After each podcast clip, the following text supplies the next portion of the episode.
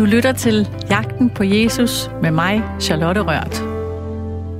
Måske er Jesus til stede, når der skabes kunst. I hvert fald er det påfaldende så meget kunst, der i århundreder er skabt med og om og til ham. En af dem, der i de senere år med stor succes har skabt musik med Jesus, er Jonas H. Petersen fra Hymns of Nineveh, som på årets album 2011 i musikmagasinet GAFFA skrev denne her, I can go anywhere with. You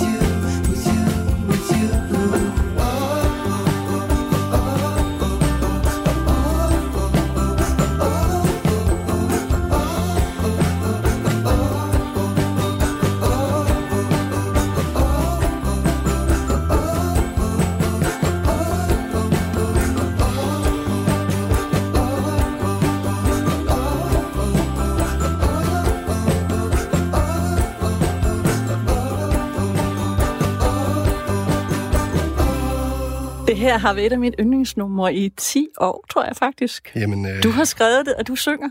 det kan du tro. Hvad handler det om?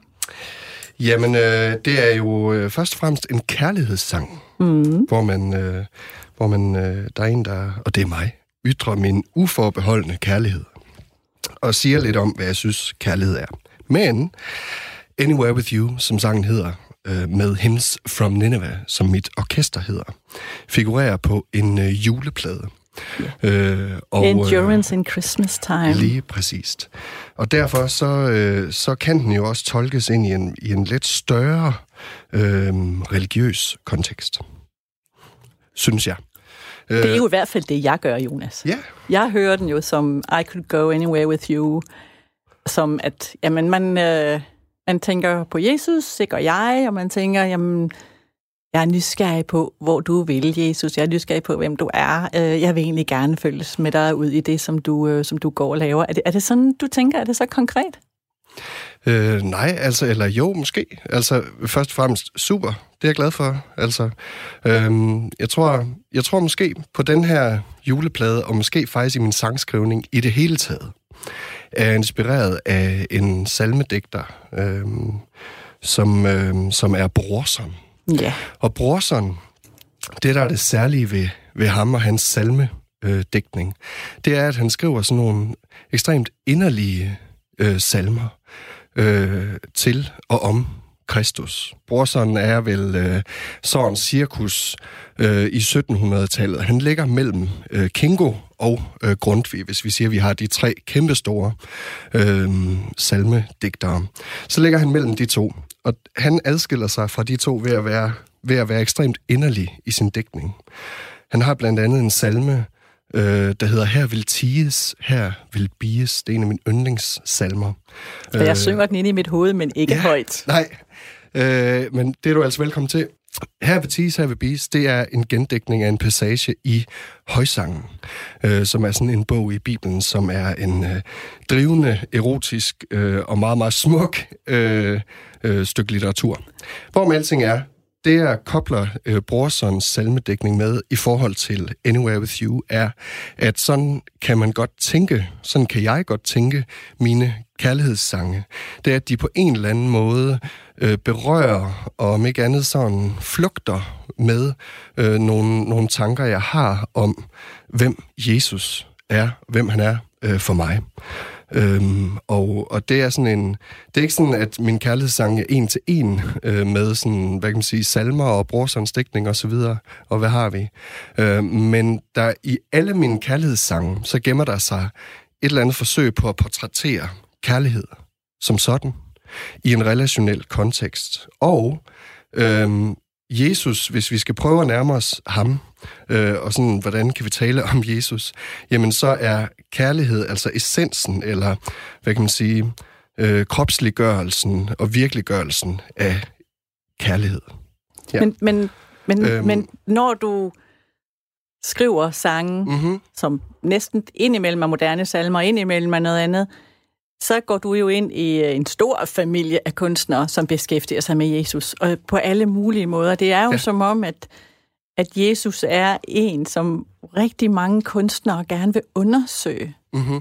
Kan du se, hvorfor, altså udover fra dig selv, men også fra andre, kan du se, hvorfor han fylder så utrolig meget i kunst, i musik, i forfatterskaber, øh, Mhm. mm-hmm. alle steder. Ja, vi kender jo altså om Ringes Herre og Nick Jo. Cave, og der er mange andre, som har beskæftiget sig med Jesus.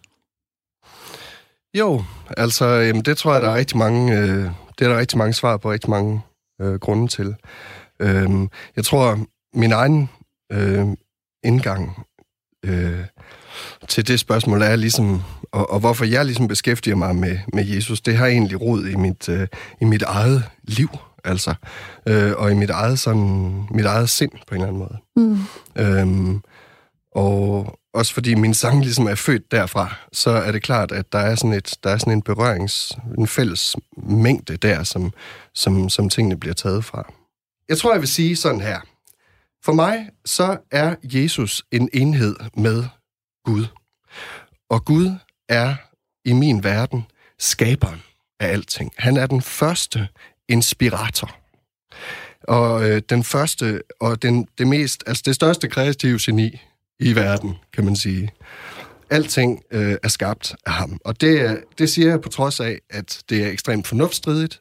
Øh, så kan vi lægge den på bordet og sige, ja, det er det. Lad os, og så vil jeg gerne gå videre og sige, hvis, hvis Gud er den største kunstner, der findes, så vil alt, så er, og naturen er en største kunstværk, for eksempel jamen så, så, har, så, er, så er mennesket sådan forsøg øh, på at, at skabe noget, det, er, det har på en eller anden måde noget med det her punkt at gøre. Altså, at kunsten er i den forstand en del af naturen, og sådan en, en eller anden form for afspejling af den her øh, kreative proces, som selve skabelsen er. Og hvis vi opholder os et øjeblik ved ordet inspiration, mm-hmm. ikke også, så er det jo, øh, så betyder det helt konkret, at få blæst livsånde ind i sig. Ikke også? Øh, og det er jo faktisk en del, et element i skabelsesberetningen. Det er, mm. øh, eller en af dem, at, at Gud blæser livsånde ind i Adam. Øh, og derfor, jamen altså, jeg tror, jeg tænker det meget sådan, at, at når jeg er inspireret, jamen så er det på en eller anden måde, så, så flugter det også med, eller er, er en konsekvens af at være skabt på en eller anden måde. Øhm, og øh, og det, det er magisk. Kan det blive ved? Altså, øh, du bliver jo ved at arbejde med musik. Jo. Det, det bliver ved. Hvad er det, der, der føder det? Er, er det? er det den Jesus, som kan gå anywhere med dig? Øh, eller, eller kan du se, om, om Jesus er med i det her? Altså, det... Mm, det er et godt spørgsmål. Altså, jeg tror, sådan jeg tænker om det, det er, at, øhm, at jeg tror på en eller anden måde, øh, at jeg er skabt til at øh, skrive sange, og at jeg på en eller anden måde har det, som man kunne kalde øh, et kald. Altså, mm. at, der, at jeg er, er kaldet til at, at være den, jeg er, og den, jeg er, det er at skrive sange og dele dem med mennesker. Og det er klart, øh, at det skaber også et vist ansvar, føler jeg. Altså, der, der følger en opgave med der, at, øh, at jeg, har den, jeg har en opgave, som er ligesom at give noget. Altså, så jeg, er ikke, jeg skriver ikke musik for at få noget, altså for at få en, en fed øh, hyre og, og få en masse opmærksomhed. Det er skønt, og det vil jeg gerne have. Men først og fremmest er jeg her for at give noget. Men hvad med Jesus i det her, hvis det lige er ham, vi lige fokuserer på? Hvis vi nu lige fokuserer på Jesus, Ja. Yeah. som jeg prøvede at sige før, jamen så, så er øh, Jesus og skaber Guden øh, og Helion, det er et, ikke også? Øh, og øh, derfor så, øh, så når jeg er inspireret, jamen så må jeg, altså så, så tænker jeg egentlig, at det, det har noget med øh, hvor herre at gøre, og hvor herre forstået som, øh, som treenigheden af de tre øh, faktorer. Øh, så derfor så er det jo sådan i min optik et eller andet form for grundlag, altså en, øh, en konsekvens af at være skabt, og også at, hvad kan man sige, at, at forvalte det talent, jeg har fået. Jamen det er øh, at være i kontakt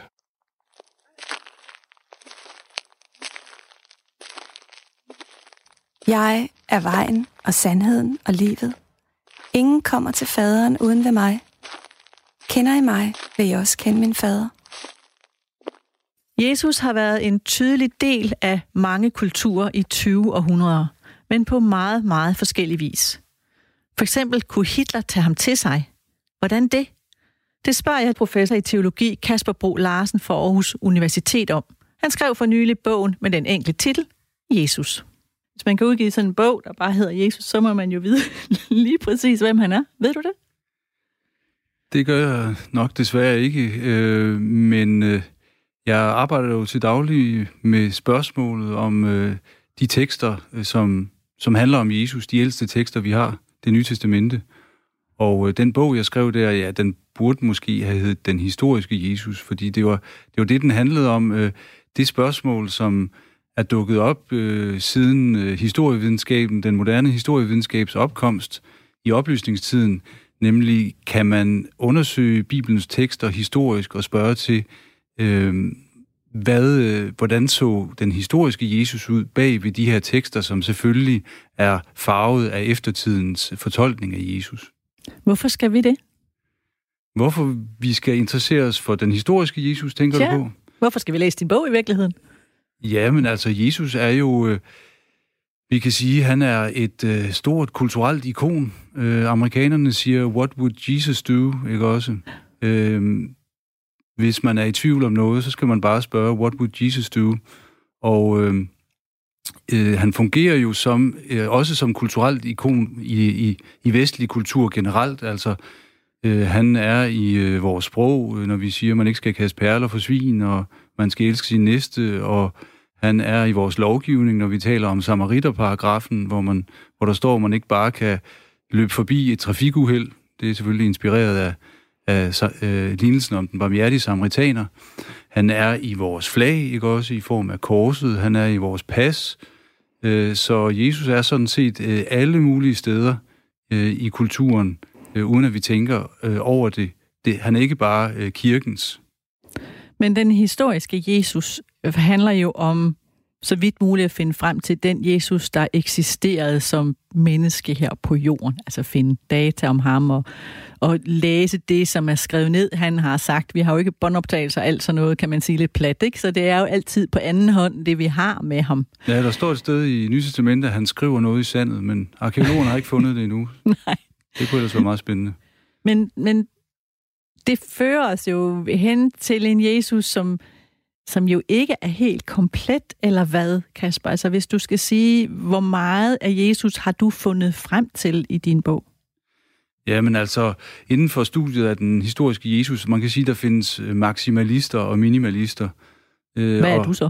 Ja, jeg øh, placerer mig selvfølgelig fornuftigt midt imellem, ikke også? Og prøver at karikere de andre positioner, men, men maksimalisterne, de, de tror godt, at vi gennem evangelierne kan fortælle en, en hel Jesus-biografi. Og så er der minimalisterne, som siger, at de er jo skrevet øh, 20, 30, 40, 50 år efter Jesu død. De er skrevet på et andet sprog end Jesu øh, sprog. De er skrevet på græsk jo, og Jesus talte aramæisk. Øh, så kan, vi kan nok ikke finde ud af meget andet, end at Jesus var en historisk person, der blev henrettet af romerne. Øh, jeg, jeg lægger mig så lidt midt imellem. Jeg tror også, der er andre ting, øh, vi, kan, vi kan udfolde øh, om den historiske Jesus. Øh, jeg tror, han var en, øh, en jødisk øh, gudsriges profet. Øh, det tror jeg sammen med mange andre øh, forskere. En jødisk gudsriges profet, som øh, provokerede de lokale myndigheder ved at stille sig op og fortolke traditionen på en uautoriseret måde. Øh, så en slags øh, freelance rabbi, kunne man måske kalde ham, øh, i øh, en jødisk sammenhæng der i antikken. Nu forsker du særligt i den, de forskellige udgaver, Jesus også, der er i Bibelen. Øhm, for der er han jo heller ikke sådan helt konsistent. Altså, i to af evangelierne, der bliver han Jesus, eller der er han Jesus, fra han bliver født. Øh, så hos Markus, der bliver han faktisk først til Jesus, da han bliver døbt. Og i Johannes, der er jo evangeliet, det fjerde evangelium, der er han lyset og vejen og sandheden, der er det han sådan helt sfærisk faktisk. Ikke? Ja. Og så er der jo de andre øh, evangelier, som ikke er med i, i Bibelen, men som også er, er anerkendt. Altså både Thomas evangeliet og Maria evangeliet, der er han jo også med. Og lidt, så, så lidt forskellige udgaver af ham. Så, så kan man samle ham i en. Nej, altså jeg, jeg vil jo mene, at, at øh, et af pointerne med, med, med mit fagområde, øh, studiet af det nye testamente i den antikke sammenhæng, det er, at kristendommen allerede fra første sekund er øh, mangetydig og flertydig, og der er mange forskellige bud på, hvem Jesus er, allerede når vi... Altså, vi kommer ikke til noget enkelt svar, øh, selvom vi graver langt tilbage. Så øh, den tidligste kristendom var sådan et, et kor af stemmer og af fortolkninger. Man kan sige, øh, da Jesus dør og bliver henrettet af romerne på korset, det er jo et stort kollektivt traume i den tidlige kristne bevægelse. Og øh, meget øh, det, mange af de nytestamentlige tekster handler simpelthen om at bearbejde det traume. Hvorfor skulle Jesus dø? Øh, hvad var meningen med det? Øh, Og i kirken er, er, er teologien jo blevet den, at Jesus døde for vores synders skyld, altså at han skulle fjerne ondskab i verden på en eller anden måde gennem den død. Men der findes også andre bud på det i det nye testamente, at Jesus døde for at vise os, hvordan vi skal, alle sammen skal gå lidelsen i møde, den lidelse, som vi alle sammen kommer til at møde. Så Jesus optræder både som, som frelser og som forbillede i det nye testamente. Og der er også nogen, der taler sådan helt enkelt om, at, øh, at Gud har sendt Jesus herned og formet hans liv for, at vi som mennesker, uanset hvad vi går igennem, så har Jesus også været der. Altså, det er jo sådan meget lavpraktisk teologi, kan man ja, sige. Ja, Ja. Det, det, det finder man for eksempel i Hebræerbrevet i det nye testamente, der fortæller om Jesus som en, der er blevet fristet i alle ting. Så, det, så, så Gud kender menneskelivet øh, til bunds, kan man sige, øh, i kraft af Jesus. Men altså, man kan sige, at det, som sker i den tidlige kristendom, det er, at man begynder at fortælle videre på Jesus-historierne. Og det, der er man, der er man øh, inspireret af jødedommen. Man, man havde i jødedommen noget, som vi i dag kalder rewritten scripture, altså genskrevet skrift. Man fortalte videre på de bibelske fortællinger. Det var ikke sådan, at, at nu er det fortalt, og så er det slut. Øh, det var som om, man tænkte, at Bibelens historie er fantastisk, så lad os lave nogle flere af dem. Og så begyndte man at fortælle videre på historien om de gamle testamentlige helte. Altså, der var for eksempel Josef, ham der endte med at blive statsminister for Farag i Ægypten. Der nævnes i en kort sætning, at han blev gift med en Ægypterinde, der hed Asenat. Det nævnes i, i Bibelen. Men så begynder jøder at skrive historien om, hvordan Josef og Asenat mødte hinanden, og Asenat blev øh, omvendt til jødedommen. Så man digter bare videre så på det hele? Så man digter videre for ja. at gøre de bibelske fortællinger relevante i nye sammenhænge.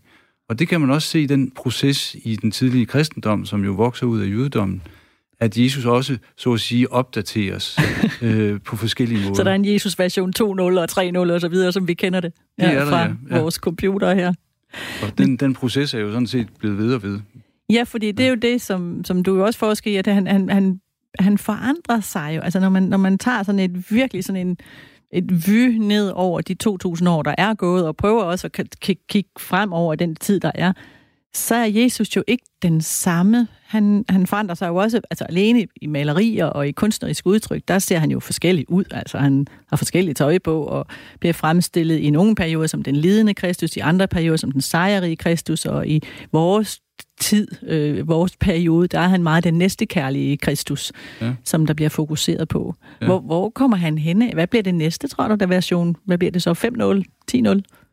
Ja, ja det, det er svært at spå om, men øh, der, der sker jo det i historien, at øh, det, det, det, det, det forråd, der er af Jesus fortællinger, bliver koblet sammen med, med den nutid, som nye læsere øh, befinder sig i øh, og, og, og går i samtale. Og på den måde så udvikler Jesus sig, sig jo øh, lige så snart der kommer nye læsere. Øh, og øh, jamen altså, det, jeg har jo set øh, eksempler på en corona-Jesus, ikke også på de sociale medier. Hvad, øh, hvad er han for en? Jamen han er, han er enten en øh, hos evangelikale amerikanske kristne, som kan helbrede øh, øh, for ko- corona, øh, eller han øh, er en, der banker på døren hos ældre damer og siger, øh, husk nu at gå til lægen. Øh, så så det, det er, der er forskellige corona-Jesus, og der kommer sikkert også en Black Lives, uh, Lives Matter Jesus, øh, findes jo sådan set allerede øh, øh, i øh, amerikansk sammenhæng øh, fortolkninger af Jesus som, som netop et Black Life, som matters, og som også bliver henrettet på korset. Øh, og en, en klima-Jesus øh, møder vi også i forskellige sammenhænge. Øh, altså Jesus som den, der, der kalder til, øh, til, at vi skal passe på Guds skaberværk. Men nu den sidste klima-Jesus, som man kan kalde, han, han hører jo ind under, øh, han er jo meget enkelt sagt sådan, søn af den skabende Gud, som jo er det, vi også bliver belært om i Bibelen, at Gud skaber alting. Så der er jo en direkte tråd hele vejen tilbage, men det er der jo ikke nødvendigvis med alle Jesuser, eller hvad? Nej, altså, jeg synes, det kan være svært at, at, at bestemme, hvornår der er tale om brug, og hvornår der er tale om misbrug af Jesus. Ja, hvem fordi, kan egentlig bestemme det, ja, Kasper? altså, fordi der, altså, man kan jo sige, nazisterne, ikke også, de, de mm. lavede jo en fortælling om Jesus øh, som en, der var, der var, der ikke var jøde. Mm-hmm. Øh, de øh, ville jo arbejde for at afjødificere øh, tysk kristendom. Og i den sammenhæng, så, sag, så, så genbrugte de et gammelt rygte fra Oldkirken, som kristendomsmodstandere havde brugt mod de kristne, øh, nemlig at Jomfru Maria hun har haft besøg af en romersk soldat ved navn Pantera. Øh, og på den måde, så er Jesus jo ikke helt så jødisk, så det gør noget vel. Så har han romersk blod i årene, og så er han næsten skandinav. Øh, ja. Så så... Om det lyder uhyrligt, når man, når man hører det nu, ja. men, det var, men det er rent faktisk rigtigt. Det var rent faktisk det, der skete. Ja, det, det var det, de sagde. Ja, ja. ja. Så øh, ja, det er jo selvfølgelig en uhyrlig måde at bruge Jesus på, og også, men det, derfor har det også været en pointe i min Jesus på at understrege Jesus jødiskhed, altså at øh, kristendommen på en måde øh, kun har Jesus til låns, ikke også? Og at, øh, at det, at kristendommen husker, at Jesus var jødisk, også måske kan være med til at... Øh, øh advare kristendommen, øh, øh, advare den øh, øh, angående de, øh, de antisemitiske tendenser, som også har ligget i, i den kristne tradition.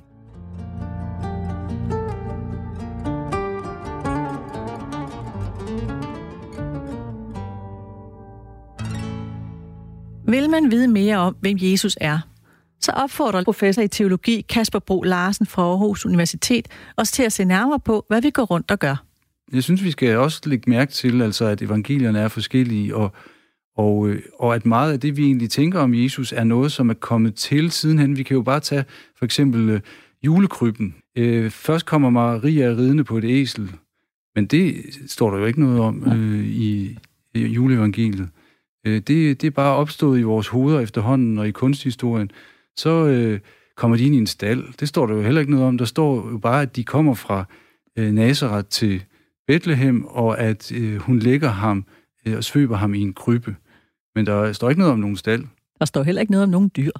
Der står heller ikke noget om Og de betyder dyr. jo rigtig meget Ja. for børnene, når Ja. de laver julekrybespil. Ja, og der, så, så kommer der tre vise mænd, ikke også? Øh, men der står jo, der kom nogle vise mænd øh, med, med gaver, guldrøgelse og myrer. Og så tænker vi, når der var tre gaver, så var der nok tre vise mænd. Men der kunne jo i princippet godt have været tusind eller to. Øh, og så har vi givet dem navne, øh, Mhm. Kasper, Melchior og Balthasar.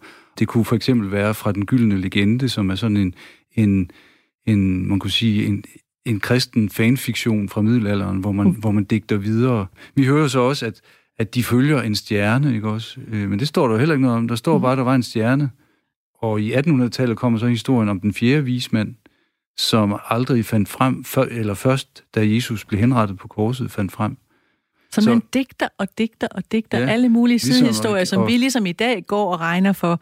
Hvis ikke vi selv har studeret Bibelen, så regner vi med, om det er sådan, det var. Altså, så ja. ser vi hele den her film for os, af Maria, der kommer ridende Ja, ja, ja, og ja. gravid, og, og vi har nogle julesalmer, også nogle Johannes Mølles have, der skriver om Maria på æslet, og med den lille messias, en meget smuk salme, som, ja. som, som Anne Linnet har sat musik til. Og, altså, så vi har en masse billeder, som vi bliver ved med at fodre. Det er det, der er din pointe. Vi bliver ved Og og, det, ved det, og ved det er ikke noget problem øh, øh, ud fra mit synspunkt. Altså, det er ikke fordi, jeg vil sige, at man skal kun øh, betragte de historier, som er i Bibelen, som de rigtige historier. Men jeg vil bare gerne gøre opmærksom på, altså, at, at vores Jesusbillede er, er ikke bare et bibelsk Jesusbillede, men er et billede, som, som også har nogle lag fra hele det, vi kalder receptionshistorien, altså den, den brug af Jesusfortællingen, Jesus-fortællingen, som, som øh, giver sig til kende i de her udvidede genfortællinger. Øh, det, er, det bliver næsten sådan en never-ending story. Øh, altså, de bedste historier slutter aldrig, øh, og, og derfor øh, slutter Jesus-historien heller ikke. Øh, folk bliver ved med at genfortælle den i nye sammenhænge, ligesom når mine børn de siger, øh, når, når Disney-filmen slutter, jamen øv, øh, hvad, hvad skete der så bagefter? Øh, og øh, det må vi jo så enten finde ud af at digte, eller vente til toren kommer. Øh, og sådan har det også været med den kristne Jesus-tradition. Der er jo mange øh, fantastiske fortællinger om Jesus. Altså, vi har Da Vinci-koden, vi har Grals-trilogien af Lars Muhl. Vi har rigtig mange fortællinger, som er meget gribende og ofte meget, meget velfortalt. Selma Lagerlöfs Kristuslegender. Alle de her gendigtninger, som er blevet til store film og bedstsellende bøger osv., man kan godt blive lidt forvirret, fordi jeg tror, at mange af os har det sådan, vi vil faktisk gerne vide, hvad er rigtigt her? Altså, hvad, hvad kan vi stole på? Hvad, hvad, hvordan kan vi vide, at det her vidderligt er sådan, som det har været for Jesus? Altså, var han kæreste med Maria, eller og rejste han afsted, og øh, blev han begravet i Japan, som der også er, også er legende om? Altså, hvad er rigtigt? Øhm, Mødte han Josefine, i, ligesom i julekalenderen, ja. Jesus og Josefine. ja, Ja, men, øh, øh, men, men du siger lidt, at det, vi, vi kan ikke, ikke det, det, rigtig det, det finde tror jeg det. ikke, vi, vi, øh, vi, vi, vi, vi finder ud af. Nej, øh, og øh, vi lever i en øh, demokratisk kultur, ikke også, hvor man selv må øh, stå på mål og øh, finde sig det Jesus-billede, som man tror på. Man kan ikke bare øh, udlicitere sin øh, tro til en institution som kirken, vel, som så kan garantere det sande Jesus-billede, og det tror jeg heller ikke, kirken er interesseret i i dag. Øh, Øhm, så, så, så, så vi må, vi må selv vælge os det Jesus-billede, som, som vi kan stå indenfor. Det er jo Øh, store krav, Kasper. Altså, Ja, sådan, det er hårdt at leve i en verden, hvor sandheden uden, uden stort S, øh, øh, hvor, hvor den ikke findes. Øh, så, så kan vi gå i, i kirken, kan man selvfølgelig stadigvæk øh, øh, opleve en Jesus-fortolkning af Jesus som frelser og forsoner, ikke også? Øh, som man synger i, i, i salmen Helt og frelser og forsoner. Så når nu der er så mange Jesuser at vælge imellem, selvom jeg ved ikke engang, hvordan jeg ville skulle skrive det der i flertal. Nej. Jesuser. når der nu er så mange, så, så er det jo et stort ansvar på en måde, at, synes jeg, at lægge over på os hver især, at vi skal vælge. For har vi i virkeligheden forudsætningerne for at vælge rigtigt? Altså ved vi nok? Altså vi, vi er jo ligesom opdraget til, at vi skal vide rigtig meget for at kunne træffe en, en ordentlig beslutning. ikke? En kval- lige præcis. Mm. Mm. For at have en, ikke bare en kvalificeret beslutning, men en kvalificeret gæt har vi jo også på dansk. Ikke? Ja. Men vil du sige, at vi er der, hvor at, øh, det kan vi godt? Du ser Ja, lidt der- skeptisk ud, Kasper. Jeg, jeg, jeg, tror, jeg tror ikke, ikke, der er andre muligheder i, i, i den verden, vi lever i i dag, altså hvor, hvor, hvor jeg, som jeg sagde, institutionerne ikke har monopol på fortolkningen. Øh, så, så er det jo den, øh, den, den øh, kompleksitet, som vi må leve med.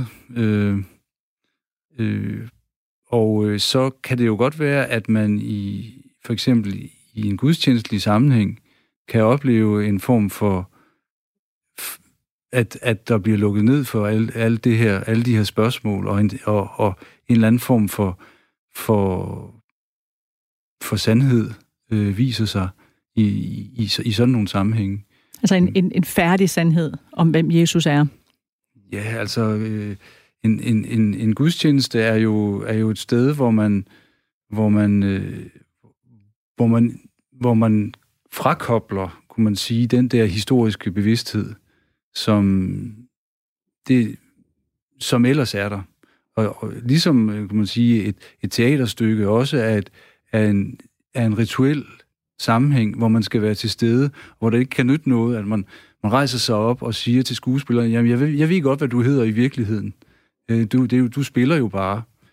Øh, Der gælder det om at, at være med øh, og, og, og åbne sig og se, se, hvad der sker.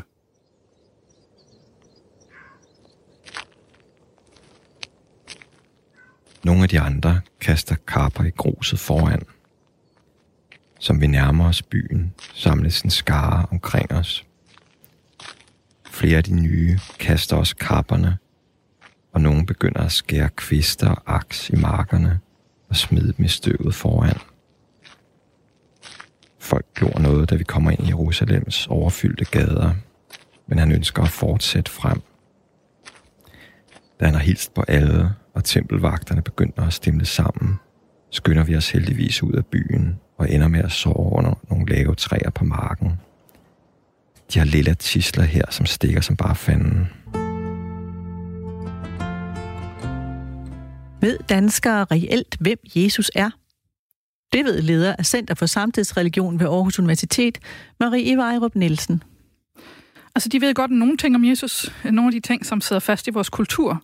Og det er nok en af de ting, der er vigtige, det er den her kulturelle Jesus over for den mere øh, personlige Jesus, men også over for den mangfoldighed, øh, der egentlig er i Jesus-figuren. Øh, mens det er en sorteret Jesus, vi, vi har i Danmark i dag, en vi har lært om. Så Men, det, men hvad, er det, hvad er den kulturelle Jesus Jamen, en? den kulturelle Jesus er en blanding af de øh, praksiser, vi har. Øh, både, øh, man kan sige, en af de steder, hvor danskerne er tæt på Jesus, det er i salmerne og i sangene. Øh, og det er jo især omkring jul. Og den øh, kan de fleste af os, om vi ja. så er troende eller ej, eller ved Ja. vi er det eller ej. Ja, ja, ja, et barn er født i Bethlehem, det ved vi godt. Og vi ved godt, det er Jesus, Vi ved godt, hvem det er. født. Ja, præcis. Ja. Øh, og så der, øh, altså julen er faktisk den tid, hvor danskerne er tættest på, øh, hvad kan man sige, den kirkelige og kulturelle Jesus kommer tættest på hinanden. Øh, fordi den kirkelige praksis og danskernes glæde og, og brug i hjemmene står rigtig tæt. Så der, der ser vi ligesom den her kobling. Men hvad er det, vi ved om ham? Ja, altså man kan sige, det er typisk nogle øhm, brudstykker, og på mm. nogle måder er det jo også, kristendommen har jo selv sorteret øh, de tekster, der er i, om søndagen, er jo udvalgte, og øh, man kan sige, jul, det såkaldte juleevangelie er kun en af versionerne, eller en af billederne af, hvor Jesus kommer fra. Så på den måde er der allerede en sortering, men vi ved jo fra øh, samtidsforskning, at folk har deres billeder fra medierne. Så det er fra film, tv-serier, musik øh, og billeder. Og i dag er der en Jesus for eksempel, som bliver rigtig meget brugt. Det er i de her såkaldte memes. Jesus er en meget brugt figur på, øh, Instagram og andre steder, Facebook, øh, og dem har jeg også selv printet nogle af jer hængende på mit kontor. Så han er ligesom med der. Ser han godt ud på dem? Ja, det er typisk nogle meget øh, stereotype Jesuser, øh, som er den her øh, langhårede fuldskægs, den her... Øh, En høj, flot mand. ja, det er han. Det er Ja. ja. den her Jesus Christ superstar, som har vundet øh, billedkampen om... Øh, den korthårede Jesus har nul chance. øh, til gengæld er der jo mange andre Jesuser ude, altså i andre øh, hvad skal man sige, hudfarver i dag, og, og kvindelige Jesus og sådan nogle ting. Så hvis man går ud på internettet og i medierne, øh, og det er der rigtig mange får deres billede. Så på den ene side fra kulturen, fra vores praksis, fra jul, øh, men den anden side er også massivt fra, fra mediernes Jesus. Så det er, ja, det er den store Jesus-statue, og Torvaldsens Jesus og, og film.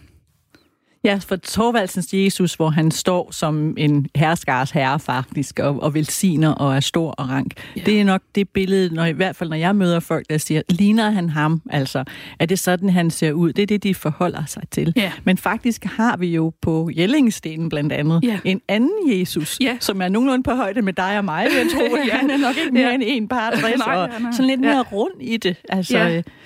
Ja, altså det er jo en af de ting, jeg har været mest fascineret i mit eget arbejde omkring det her med, hvad er det for en Jesus, øh, som gemmer sig i kulturen? Mm. Og øh, Jellingstenen er jo mit absolut ynd- yndlingseksempel, mm. fordi han er usynlig på Jellingstenen. Mm. Så usynlig, at man jo i moderne tid valgte at sætte Jellingstenen ind i vores pas. Og det gjorde man på et tidspunkt, hvor man kan sige, at vi stod lige på kanten af øh, et samfund, der faktisk begynder at diskutere at være mangfoldig i religion, og hvor god en det er det at have kristendom som det eneste. Øhm, men jeg tror, det har været gjort, fordi man ikke kunne se, at det var Jesus. Men det opdager man jo, hvis man rejser i lande, ja. hvor man for det første godt kan genkende Jesus, eller hvor det ikke er så god en idé at have et billede af dig selv, ved siden af et billede af Jesus. Og så er det jo, at den her dansker, der står nede i tollen, og så siger de, undskyld, øh, er du kristen? Hvorfor har du et billede af Jesus i dit pas? Og så siger folk, nej, men det er jo ikke Jesus, det er bare Jellingestenen. det er bare et mønster. Ja, Ja. og de har jo ret. Altså begge dele er jo ja. rigtigt. Det er Jesus, men det er også bare Jellingestenen. Og prøv at tænke på, den, den står jo, den er jo en af de her kulturmarkører ude på motorvejen. Og jeg plejer altid at sige, det er den her E45, Jesus. Han er massivt til stede. Tusinder af mennesker passerer det billede af Jellingstenen. Men hvor mange tænker, det var Jesus, der stod der. I forhold til et andet sted på E45, hvor der jo er en privatperson, der har sat et kors op, ja. øh, som har en, en religiøs gruppe der. Og hvor meget diskussion der var om, at man kunne se, man kunne se fra motorvejen det her kors og den her Jesus-figur. Men faktisk kører vi forbi den anden Jesus-figur helt uden at, uden at blinke, ikke? Så vi har Jesus meget til stede, men han er alligevel usynlig. Har det nogen sammenhæng også med, at, det, at mange bliver meget generet over at tale om Jesus? Altså, jeg plapper løs og skriver bøger og sådan noget, men jeg oplever jo rigtig, rigtig mange siger til mig, ej, hvor er du modig. Mm. Øh, og jeg tænker, what? Jeg føler mig ikke som særlig modig, men, men jeg kan godt se, hvad de mener, fordi mange er meget forlegne og tilbageholdende ja. Ja. i dag, når de skal tale om Jesus. Kan det skyldes, at vi bliver usikre, fordi vi ikke ved noget om ham, eller hvad? Ja, så der er i hvert fald, der kommer den der sådan, hvad skal vi sige, kollision mellem den kulturelle Jesus og den personlige Jesus. Fordi i Danmark er der en øh, generelt, selvom der måske er nogle ændringer undervejs, så er der stadigvæk den her idé om, at religion er noget privat, når religion er personlig, stærk tro. Ikke når det er Folketingets åbning eller, eller andre Nej. Ting, eller konfirmationer og bryllupper, men når det er en personlig tro, så kommer det her privathed. Og jeg vil sige, også pinligheden, berøringsangsten, Ja, den er rigtig stærk. også, synes jeg, er meget- Præcis. altså-. Der er simpelthen noget... øh, Det er ubehageligt. Og det er ubehageligt ja. at tale om, men det kan også være ubehageligt at, at spørge om. Og altså, jeg har jo selv boet i USA, og jeg fik jo et kæmpe kulturschok første gang, at folk de spørger, hvor er du fra? Ja. Og alt er bare fint, hvor du er fra. Og så det Ja. næste spørgsmål, det er, hvor går du i kirke henne? Ja. Og tror du på Jesus? Og man står sådan lidt, nu var det jo selvfølgelig også øh, teologiske øh, kredse og så videre, men alligevel, man havde den der, jamen det ved jeg, det, skal du ikke, det, du ikke, det kan du da ikke bare spørge mig om, hvad er det for noget? Nej, det skal du ikke blande Nej, dig i. det skal du ikke blande Nej. dig i her. Og, og, og hele det der spørgsmål, er du kristen, og, og hvad med? Og derover var der jo flere i min studiegruppe, der havde mødt Jesus, mm. og, og som talte om det, på, altså for så vidt, ligesom du gør, ja. helt åbent. Og, og det det var jo kæmpe chok for mig. Ja. Og egentlig som religionsforsker, bør det jo ikke være det. Men, men det der med, at man bare, altså, det her er, hvor jeg kommer fra, det her, det er, at jeg har mødt Jesus, og det, altså, det var naturligt. Og der er der i dansk, der, der er en unaturlighed. Men måske også en mangel på erkendelse omkring, at den her kulturelle Jesus, som man har vendt sig til, altså hænger sammen med en stærk personlig tro for mange andre, hvis man ikke selv har det, men for mange andre. Og globalt set er det mere normalt at kunne have en personlig stærk tro på Jesus og et nært forhold til ham, øh, uden at synes, altså, der er det helt normalt at have det. Men, men når det er sådan her hjemme, at vi jo i lang tid, altså mange generationer, ikke har talt så meget om ham, fordi jeg ved ikke, hvornår vi har haft sådan en, en direkthed over for Jesus, som du taler om, der er i USA. Jeg ved ikke, om vi faktisk nogensinde egentlig har haft den. Nej, altså det er jo en pietistisk, en bestemt pietistisk Jesus, som kommer til USA gennem den måde, den protestantiske religion udvikler sig på i USA. Så i Danmark har vi kun haft, altså vi har jo haft den i de missionske bevægelser, og i de pietistiske, og vel også i Oxford-bevægelsen og sådan Det, man kalder sværmeri, Ja, hvis man sådan skal Øh, være hvis lidt man ser ja, herrenhutterne og så videre. Så Ja. det findes, og det findes også som en stærk strømning, øh, især i starten af 1900-tallet i Danmark, i, i folkekirken. Men så forsvinder... Der kommer nogle andre Jesuser, revolutionære Jesuser, alle Ja. mulige Jesuser, Ja. men den personlige Jesus som et moralsk, etisk pejlemærke, den bliver øh, gjort til skamme jo også i kirken, øh, altså den dialektiske teologis opgør med, ja, med aktivistisk kristendom, gør Jesus, og det her med at øh, se Jesus som et etisk forbillede, det bliver jo simpelthen, altså det bliver udskammet, ikke? Altså, Jo, det gør altså det, det, her med faktisk at se Jesus som et helt menneske og en helt Gud, altså så bliver han egentlig mere og mere til en helt Gud, øh, og mindre og mindre til et helt menneske, man ligesom kan kende og være tæt på og følges med, og hvad der ellers er af udtryk. Ja, der vælges nogle andre veje. Man kan mm. sige, at i dansk teologi bliver det meget det narrative, at det er en fortælling, man kan være en del af, ja. men det er mere forsigtigt. Det er ikke den der omvendelses, den pietistiske omvendelsesfortælling, at man havde et liv, og så mødte man Jesus, og så var det anderledes. Den, øh, altså, den kan man slet ikke rigtig håndtere. Og jeg tror, det er lidt anderledes nu, fordi der kommer større åbning og mindre blufærdighed generelt i vores samfund. Unge mennesker er mere åbne og taler om alt muligt. Det kan vi jo se. Seksuel identitet, kønsidentitet og religiøs identitet. Så jeg tror, der kommer noget nyt. Men i Danmark har vi bare generelt den her pude, der er lagt ned over det meget sådan engageret personlige forhold til Jesus. Men det gælder jo ikke kun Jesus. Du nævner lidt med, altså, at vi er sådan lidt generet, lidt tilbageholdende, øh, som, sådan generelt som folkefærd. Mm. Men, men jeg er lidt interesseret i hele det her med, at han faktisk er rigtig mange steder i vores kultur. Ja. Ja. Altså vi er øh, et, altså nu ikke for at sige det politisk, men det er jo blevet sagt politisk, vi er et kristent land og sådan noget, men, men det er jo ligesom, altså det er, jo, det er vi jo. Altså, vi, Ja. vi har været kristne i tusind år, øh, og der er kristne symboler overalt. Øh, Ja. Vi ser det bare ikke. Nej. Så Marie, hvordan hænger det sammen, det her med, at han er- meget synlig og meget til stede, og alligevel så øh, er vi for forlegne til at tale om ham? Ja, altså det er et godt spørgsmål, fordi man på nogle måder har man simpelthen øh, gjort Jesus til kultur, og man har oversat mm. ham, og for så vidt øh, disciplineret ham. Tæmmet ham. ikke? det er en tæmmet, ja, det er en tæmmet Jesus, vi har med at gøre. Fordi vi har jo heller ikke den revolutionære Jesus særlig meget i Danmark, altså den politisk revolutionære, den socialistiske Jesus, Som han er i Sydamerika, Ja, for eksempel. virkelig. Og meget, meget stor. Ja, og den ja. profetiske Jesus, ja. og, og den er jo en naturlig del af, altså nu kan jeg jo se i USA, det her Black Lives Matter, ja. der er Jesus jo et altså bankende hjerte for ja. rigtig mange mennesker. Uh, især det her Jesus i templet, hvor han ligesom siger, altså man må godt bruge fysisk magt til at vise, at man er uenig med noget.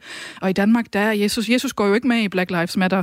Der kan godt være nogle præster, men de, de revolutionære potentiale, altså også Jesus som kvinde, og Jesus Ja. som alt det her, Eller så der- Jesus som sort, ikke? Altså, Præcis. Ja. Og, så det er en tæmmet Jesus. Vi har en genkendelig jule baby Jesus, og så den her øh, smukke, næstekærlige Jesus. Det er der nok ikke nogen tvivl om, at det er flertallets Jesus, og det betyder masser af sider af ham, også fra det bibelske og det historiske, er tonet ned. Ikke? Men hvorfor er vi alligevel generet at tale om ham? Hvis han, hvis han bare er en rar baby og, og, en, og en god mand, hvorfor, hvorfor er det så pinligt at tale om ham? Jeg jeg tror, det er fordi, at det hænger sammen med den her sekularisering øh, af samfundet, som ikke kun har været at nedtone religion, men også at normen er, at religion ikke må fylde. Det var jo, altså det er en stor diskussion, om det stadigvæk er sådan, men efter Mohammed-krisen skrev øh, daværende statsminister Anders Fogh Rasmussen jo Mm. simpelthen det. Han skrev begge dele. Folkekirken er vigtig, fordi vi er en kristen kultur, Ja. men I skal holde jeres religion indendørs. Det er jo en fantastisk Vi skal tekst. ikke have religion i det offentlige rum. Nej, bortset fra, når det er folkekirken mm. på en bestemt måde. Men den må heller ikke blive revolutionær. Det skrev han jo mere eller mindre. Den må heller ikke sige noget. Og danskerne lever i den her spænding af, øh, kan man sige, en afdæmpet religion som norm. Og derfor har det så svært ved, når folk de tager et tørklæde på, eller et synligt kors for så vidt. Korset er jo lille smule usynligt. Ja, lille smule usynligt, men hvis man bruger det meget demonstrativt, så vil folk ligesom have den der, man kan også bare have det inden for tøjet, ikke? Man behøver ikke at skilte med det, det siger vi jo tit i Danmark. Og der er noget om det her privathed, som bliver rigtig interessant at se, om det, om det ikke er ved at ændre sig. Øh, også i kraft af minoritetskristne i Danmark, som jo heller ikke kommer med den der idé om, at man skal skamme sig over at have mødt Jesus. Jeg plejer jo også nogle gange at spørge, når jeg er ude og undervise menighedsråd, siger I egentlig til folk, at I sidder i menighedsrådet, og I er rigtig glade for det? altså som forsker... Hvad det er jo svarer de selvfølgelig- ja, men det er jo det der... Øh, altså nogle steder ved folk jo, hvem der sidder der. Og altså som forsker, der er jeg jo for så vidt... Altså, ja, for mig er det jo ikke bedre det ene eller det andet. Det er bare interessant for mig, mm. at folk, der har et højt engagement, de unge kristne, menighedsråd, ja. folk, der ligger frivillig arbejde i timevis, ja. stadigvæk, når de så sidder øh, i håndboldklubben, så er det noget, man ikke taler om. Det viser, at i Danmark, der er altså, ligusterhækken er rimelig tæt omkring din, øh, din personlige tro og praksis. Hvilken Jesus ser du, Marie, der kan udvikle sig fremover i Danmark, hvis vi bliver ja. herhjemme? Altså jeg tror, en del af det er den her øh, fokus, der er kommet øh, både i Folkekirken og andre steder på, på en mere sanselig og øh, kropslig form for religion, hvor man mediterer og går pilgrimsvandringer, men også mærker kroppen og sanserne og rummene mere. Der tror jeg, der vil komme en Jesus, eller der er nogle sider af Jesus, der kommer ind der, som den her mere øh, nære, følte og sansede relation, end den der sådan, hvad skal vi sige, kognitiv mentale læring, læse noget om Jesus, tænke over Jesus. Øh, det tror jeg. Jeg tror, øh, sådan noget som pilgrimsvandringer, det aktiverer nogle helt andre sider af Jesus, som en medfølgende. Som medvandrer. Ja, som, præcis. Ja. Og så tror jeg også, der vil komme den her øh, Jesus som en del af sådan et gudehof, hvis vi skal kalde det. Altså de mange veje til Gud, ikke? Jo. Øh, og det tror jeg også, altså den her sådan, ja, altså Jesus som en, øh, som kristendommens menneskelige ansigt helt konkret. Øh, Men som, som en af flere. Som en af flere, og som også et gudehof, hvor der også er mennesker. Altså Mother Teresa, Dalai Lama, okay. Jesus, øh, Greta Thunberg. Altså vi samler ja. øh, på tværs af sådan transcendente og denne værtslige øh, helte og idoler. Der tror jeg, at Jesus øh, helt sikkert vil dukke op og stå der side om side med de andre, der ligesom skal hjælpe os øh, i fremtiden. Jeg synes, at det er virkelig, virkelig interessant, det du siger, fordi det er jo egentlig den måde, som vi får at vide i Bibelen, at Gud sender Jesus herned for at være. Altså, at Jesus bliver sendt herned af Gud mm. for at vise os, at han er menneske. Og det er jo det, du fortæller, vi faktisk efter 2.000 år ja. er ved at nærme os og se ham som. Ja, altså det er i hvert fald en meget menneskelig Jesus. Mm. Øh, men det er jo klart, det fører tit til nogle klassiske teologiske diskussioner ja. øh, om øh, broen til det guddommelige, og om det guddommelige, vi ser jo generelt det guddommelige i samtidsreligion, høj grad noget folk mener er i dem selv, og noget de selv kan styre og bestemme over, og ikke som det her det ganz andre, det her, ja. som den teolog, teologien i det 20. århundrede, at Gud er noget fremmed, og noget provokerende, og noget, og noget afstand. uden for os selv. Ja. ja, som bryder ind og, og ligesom stiller ja. os til ansvar. Det, øh, altså, der er det klart, den her medfølgende ven, øh, der vil komme noget, der er noget teologisk diskussion omkring, er det så stadigvæk kristendom? Men det er for mig som forsker, er det også en form for kristendom, og den ser jeg helt tydeligt allerede antydninger af, at den Jesus også kommer til at være her i Danmark. Som forsker, øh, Marie, den Jesus, som vil dominere fremover, øh, der har du tidligere sagt, det er sådan mange forskellige Jesus. Ja, det er det. Øhm, kan, kan det overhovedet lade sig gøre, at ja. der er mange Jesuser? Ja, altså mangfoldigheden af Jesuser vil kun øges. Det kan vi jo se. Uh, hver gang der er en form for kulturel uh, brud, så kommer der Jesuser, der passer til begge sider. Så det er jo mere den her kamp om, hvorvidt man skal kæmpe for at have en, en sand Jesus, eller om man ligesom overgiver sig til diversiteten, og som du siger, skældner mellem, uh, at man selv tror på en bestemt har en bestemt relation til Jesus, og om man så vil lade de andre i fred have deres. Og der kan vi jo se den her kamp mellem altså en meget konservativ, fundamentalistisk religion, igennem alle religioner, igennem alle lande, som vil bestemme over Jesus. Og den mere sådan frie, jeg ved, jeg har tryghed i min relation til min religion, og I andre øh, kan ligesom gøre, hvad I vil inden for landets love. Og den konflikt kommer jo ikke til at forsvinde, fordi den er jo konstant i vores kultur nu. Øh, det her med at ville tage patent øh, på Jesus eller andre dele af andre religioner. Så den her quest, jeg har givet mig ud på, den her jagt, jeg har givet mig ud på at finde Jesus, det, den kan faktisk ikke lykkes. Øh, ja, den, den kan både hele tiden lykkes, men ikke hvis man vil altså, have en kasse, hvor der står Jesus på og så var det det. Men til gengæld er den jo sjov, ligesom alle andre Jesus-jagter øh, har været gennem historien, fordi man hele tiden, er som forsker, det er jo også noget, jeg selv gør, man kan sige, jeg er jo ikke øh, ude efter sådan at, at møde ham på en personlig trosplan, øh, men, men, men jeg kan også, altså jeg kan huske, da jeg sad og kiggede på det her med den her Jesus' grav i Japan, den her historie om, at han ligger begravet med sin kone i Japan, så tænker man, hvad, hvad sagde du lige? Og så går man i gang med at finde ud af, hvad var det? Hvad handlede det om? Og opdage alle mulige ting omkring, hvordan kristendom kom til Japan. Så jeg synes bare, man skal følge efter ham alle steder, hvor man ser hans øh, fodspor, fordi uanset hvad, så bliver man klogere på Jesus. Og da den sjette time kom, faldt der mørke over hele jorden indtil den niende time. Og ved den niende time råbte Jesus med høj røst, Eli, Eli, lama sabachthani. Det betyder, min Gud, min Gud, hvorfor har du forladt mig? Nogle af dem, som stod der og hørte det, sagde, hør, han kalder på Elias. Så løb en hen og fyldte en svamp med eddike, satte den på en stang og gav ham noget at drikke, i det han sagde, lad os se, om Elias kommer og tager ham ned. Men Jesus udstødte et højt skrig og udåndede, og forhænget i templet flængedes i to dele, fra øverst til nederst. Da officeren, som stod lige over for ham, så, at han udåndede sådan, sagde han, Sandelig, den mand var Guds søn. Lyt med i næste og sidste program, når professor Niels Christian Witt fører bevis for, at det er sundt at tro. Bibelcitaterne fra det danske bibelselskabs autoriserede oversættelser fra 1992 var indlæst af Freja Møller Sørensen. Jonas Rolsted læste højt fra sin egen roman Organe Remain, forlaget Gladiator 2018.